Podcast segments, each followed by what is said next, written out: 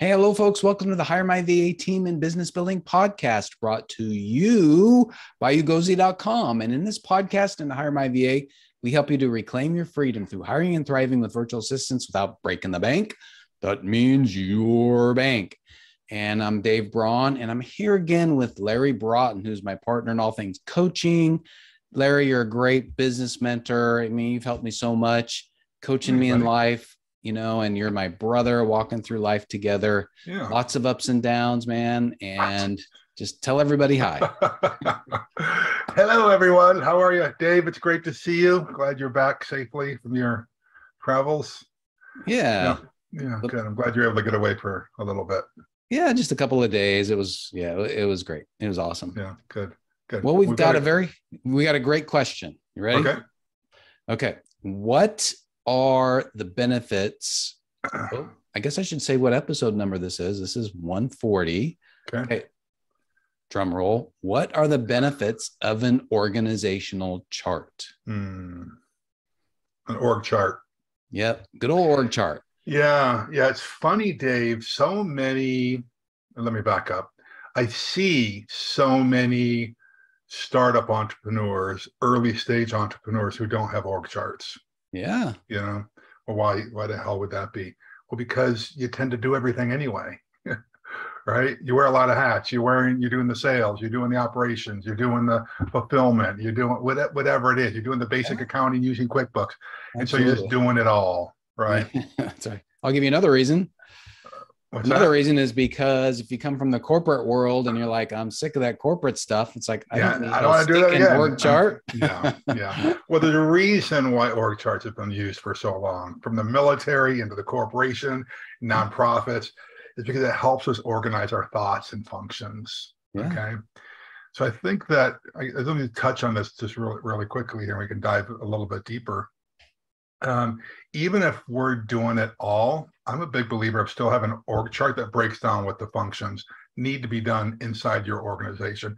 It may be your name on every category, right? The time being, right? Um, the best org charts that I've seen, Dave, um, and we've coached some of our team members through this, is in each of the categories on that org chart, you have best practices or strengths needed to be successful in that role. So that if I'm working outside my strength, like way outside my strengths, and I say, oh, gosh, I can't keep multiplying my, my time and my energy, maybe I ought to focus on, continue to focus on those areas where I'm strong, but find someone else who has areas where I suck or I'm just not very good at to take some of that stuff off my plate first. So that might be your first hire. It might not be an executive assistant. It might not be an accounting person. It might be an operation person who knows? Only you know based on what your strengths are. Yeah. But I think that even if you're a small organization, you're a startup, having at least your functions on some kind of chart, and we offer this in all of our different programs, um, I think it's a great, great place to start because it organizes your mind on what needs to be done, what needs to be executed on a regular basis. We can go deeper in all of this stuff, but I think that's might be a good place for us to start. Yeah, and it, and it sounds like what you're saying is it would be really nice to not only put in like strengths or Kolbe score, an ideal Kolbe score for mm-hmm. those different functions, but then it might be if you are the CEO or the head of your company and you're doing your organization chart the first time, it might be nice to say, hmm, on this function, on a scale of, I don't know, one to 10, 10 being best, I love executing in this function. Yeah you know yeah. and so then you can say okay that might give you an indication of where you would want to make one you know one of your first hires or next hire that kind of a thing. Yeah yeah yeah. You got to start someplace right? Um, because the truth is most businesses don't start well funded most businesses are indeed bootstrapped. They yep. start that way. Um, and so let's talk to the masses rather than the you know the, the few people who are you know start their business and they've got you know 15 million dollars in the bank Right. You can build an org chart. I mean, you can build an build an organization. Let's focus on those ones first. Um, but I do think it's pretty important to help you identify what what are you good at and who who who are your next hires going to be. Because then ultimately you're going to start categorizing team members underneath each of those silos, if you will. You know, I'm not a fan of siloed organizations, but you get what I'm talking about. The people who are have strengths in the marketing area are going to work under the marketing or with the marketing person, right? The people who are highly, highly analytical and they work in product development or in the accounting department, they're going to work there. Right. Right. Um, so that's kind of how I I see it. Why is it important to help streamline the the, the organization? Um, it adds efficiencies. Um, people who are experts in a certain area can give you feedback that someone who's outside that area can't give you honest, direct feedback about. Mm-hmm. Exactly. Yeah. Yeah. Yeah, you know, it, and it, to me, it's like if you want to build something worthwhile, you're gonna you're starting your company. If you just want it to be a lifestyle business where you're just the only employee or team member, and you're not going to expand beyond you or whatever, then you don't have to worry about it as much. But if you yeah. really want to build something, that I think makes sense to think of it as if you're building a house, you got to put some plans together. You've got to have a little bit of a structure, and that's one of the first things to do when you are building that organization or building that business is yeah. what is your structure really going to look like and it's in and it's it I mean, you're building a house every single house has got to have you know the plumbing system the electrical you yes. got to have a roof all of those things in common so any business that you are building and you want to uh, do something that's beyond you or not totally dependent upon you you got to have some of those common things like you're talking yeah. about sales and marketing and operations and administration yeah. functions right? Yeah. Yeah um, I, I, think that's a good way to, to, to phrase it dave. These org charts also help us assess the workloads for, from each of the team members though. I think that's an important thing to keep in mind the, the workload. There will be some departments that will just naturally depending on what your organization is some departments will naturally be larger than than others, depending on what the function is that they're filling. Yeah. In that, I've never seen we got two people in this department, two people in that department, two people in this department. yeah. You know. No, it doesn't um, work that way. No, it doesn't work that way, and it depends on the, the where you are in the life cycle of the organization. Um, sales and marketing in the early years of a business tend to require more time, energy, and resources than after it's stabilized, and so it's going to require more people. Yeah. Uh, in that department, right? If you're preparing to divest yourself from the business or sell it, you may spend more time on the, on the accounting side, making sure that everything is lined up and you're maximizing, you know, all that kind of stuff. So it really does uh, depend. But in addition, I think, Dave, having a clear understanding of your org chart will help you identify and determine competencies of the people that are inside your organization as well. Um, and you can kind of uh, the only word that's coming to mind, and it's probably probably because it's an accurate word, is compare performance of people within within yeah. the actual department against each other. For right? sure, for sure. Um, and um, because we're this is not a um, it's not a nonprofit, right? Performance matters mm. inside organizations. And so you can ask yourself, well, gosh, if I've got three people in this department and this fourth one is just constantly pulling us down, you need to ask yourself, okay, do they have the right strengths in the organization? Let me go back to my org chart. Here's what I thought that the key strengths will be. Does that person actually share them? Yeah. And if they don't, is there another seat on the bus for them? Mm-hmm. I've shared several times where we've done this with organizations where we've taken people out of one department and put them into another and vice versa. And then they flourished plenty of examples where that kind of stuff happens. But equally, the, equally, there are examples where people just aren't fitting in an organization for whatever reason, and you got to coach them up or coach them out yeah. uh, of, of the organization, right? Um, coach them up, coach them out, or coach them over. How about that? yeah, coach department. them over to another. To, exactly. yeah, yeah, yeah, yeah, yeah. So there's lots and lots of reasons why org charts um, are important, um, but I would not get stuck into saying, I just don't need one. I used to have one in corporate America and I don't need it yeah. any longer. For folks like me, anyway, it helps, again, organize the functions that need to be done on a day to day basis uh, in the business. Okay. So let's make this a little bit practical. So, Uh-oh. a couple. of course, Dave. Here comes Dave. Here we go. Here we go. So, a couple of things is um, let's say how, first off, is if you're listening to this and you don't have an org chart, or maybe you haven't um, updated it for a long time. Um, how would what do you think is the best way to get started?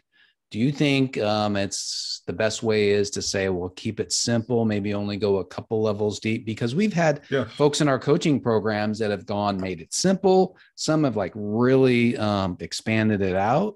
The entire organization should you should you will generally be able to fit onto one page. One page, and, and they got to make an, sure an entire organization. An entire organization. Okay, so like when we had 24, 24 hotels, we had the entire organization on one page. Now, what you end up putting are categories. So under the operations department, you might have general managers, one, two, three, four, five, six, seven, eight, nine, 10, 11, 12. You might have under them, you, you know what I'm saying? You don't need every single picture and of, of the people on there, but certainly the key members need to be in there.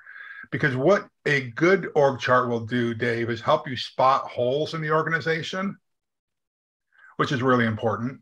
You know, it's not just it's not just as important to know who's on the team, but who's not on the team, who are you missing. Right. Absolutely. You know, you don't have your starting lineup is got got holes in it. That's important to do. But also, Dave, think about every time we've done a mastermind, we've done an acceleration challenge, or we've done a victory master class we have folks do not just org charts for today. Mm-hmm. What's the org chart look like? What are you going to need in order to move you from the five million to the fifteen million dollar mark, or from the hundred thousand to the two hundred fifty thousand dollar mark, right? Or from the fifty thousand dollar a year startup to break your first hundred thousand dollars, because most people can't do it by themselves, and sometimes these, these are even outsourced people, right? So I, I do believe, Dave, where do you start? Well, you start with where are you today? What are all the different hats that you're wearing today? Today. Okay. If you're by yourself, if you're not, then put your team members down. Maybe it's you and a partner. Okay. Here's what you're responsible for. Here's what your partner is responsible for. Yeah. Okay. It would start there. Okay. And there are plenty of org charts online. Crying out loud, just go to your favorite search engine and in the image section, type in sample org charts. Yeah. Right? We've got them in our programs. I think ours are better than most. of course, they are. so, uh, so I'm so bad. I'm such a shameless plugger. Yeah. Well, well, it's our it's our podcast. Sorry about that, folks, but no, we're not sorry. so, a, yeah. a, couple of things that I wanted to highlight. You had sure. mentioned some of the um, so one of the benefits will help you spot holes in the organization but another thing that mm. i was thinking also it might help you spot duplications when you don't okay. need to have or or you're overstaffed maybe in an area. Well that's the key right there right? If you're overstaffed. If, i was yeah. saying earlier you may have duplicates. Yeah. You may have five accounting managers. Well why is that? Well do you have enough workload to keep them employed? Or are, is there a phase coming a growth phase or it's better to have them on board now in strength strong in the organization who understand the DNA so that when you bring on an additional three or four or five clients that you you know you hit the ground running without ever I'm, I'm mixing metaphors here but you get it without missing a step. Yeah. You've already yeah. got your team member you got your team built right? Now then you're just have to make that decision well gosh i'm not going to have them on board for another six months. Right, is there something else that you're team can do in the meantime to stay productive. Can they take time off? You know, mm. you can you can ask yourself these questions, right? Sure. But particularly in today's work environment, Dave, I think it's better to hang on to strong performers than to cut them loose. You may never see them again. Right? Oh, absolutely. Yeah, absolutely. Yeah. So another point I want to bring up is you yeah we you talked about having today's and we do this in our program right? Today's org chart and tomorrow's org chart. And yeah. one of the things i was thinking is one of the most important reasons you do the tomorrow's org chart is it's going to start putting in your brain a um, I don't know how you call how you you're going to start activating your reticular activating system and then you're going to start looking for the people that may be filling those future roles or you can say it that way, or you can talk about how us airy fairy people, you start manifesting the right people for your team. Yeah, yeah. So you'll you'll start becoming aware. It's kind of like okay, I'm thinking about getting this nice blue Tesla. And then all of a sudden, oh, you see Everywhere all you look are blue Teslas. Teslas. That's right. Yeah. Yeah. So, so yeah, that's thinking about- exactly right because you can start putting it out there to the universe, talking to uh, people that you know that are in the industry. Hey, do you happen to know anybody? Because in a couple of months, I'm going to be looking for that this unique unicorn. If you know any unique unicorns like that, send them my way.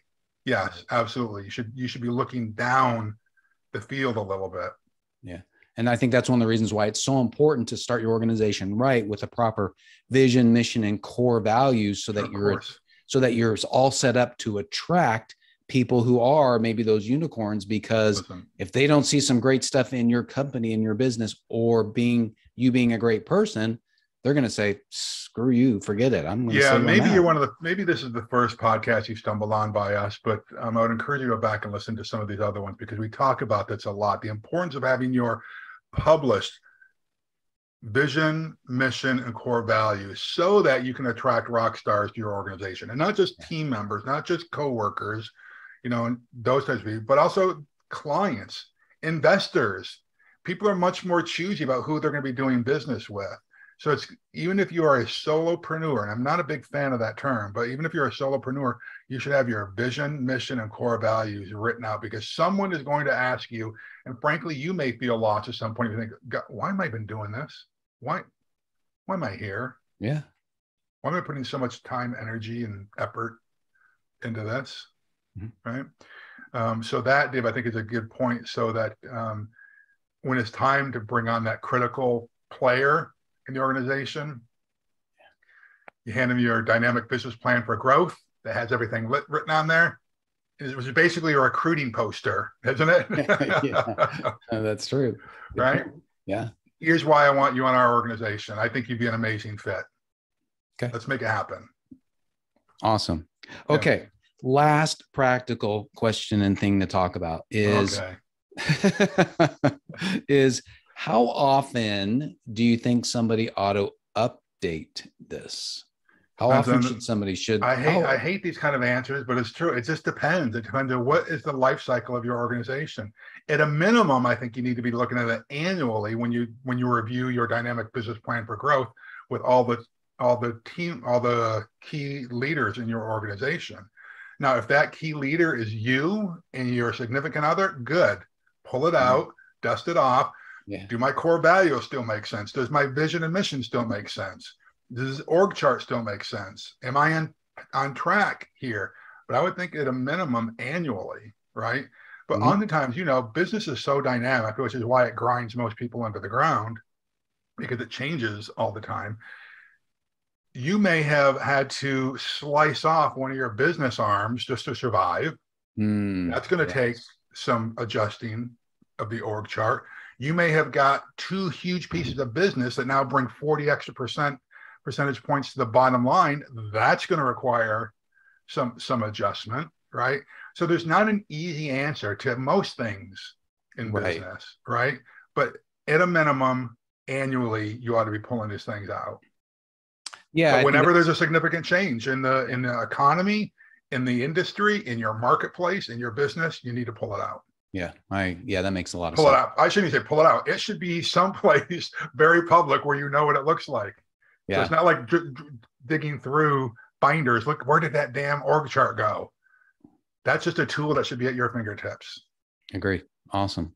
Okay, well, let's review a couple of things. We talked about how to start, right? We talked about Alright. getting it, make, getting it on one page, list the major categories, put your key team members there, Mhm. uh, potentially put in some of the like the requirements like strengths or Kolbe score that you would want to have somebody ideally filling that position. You'd want them to have those things. Yeah. Um, we talked about doing today's and tomorrow's, Yes. For sure. right? For Or sure.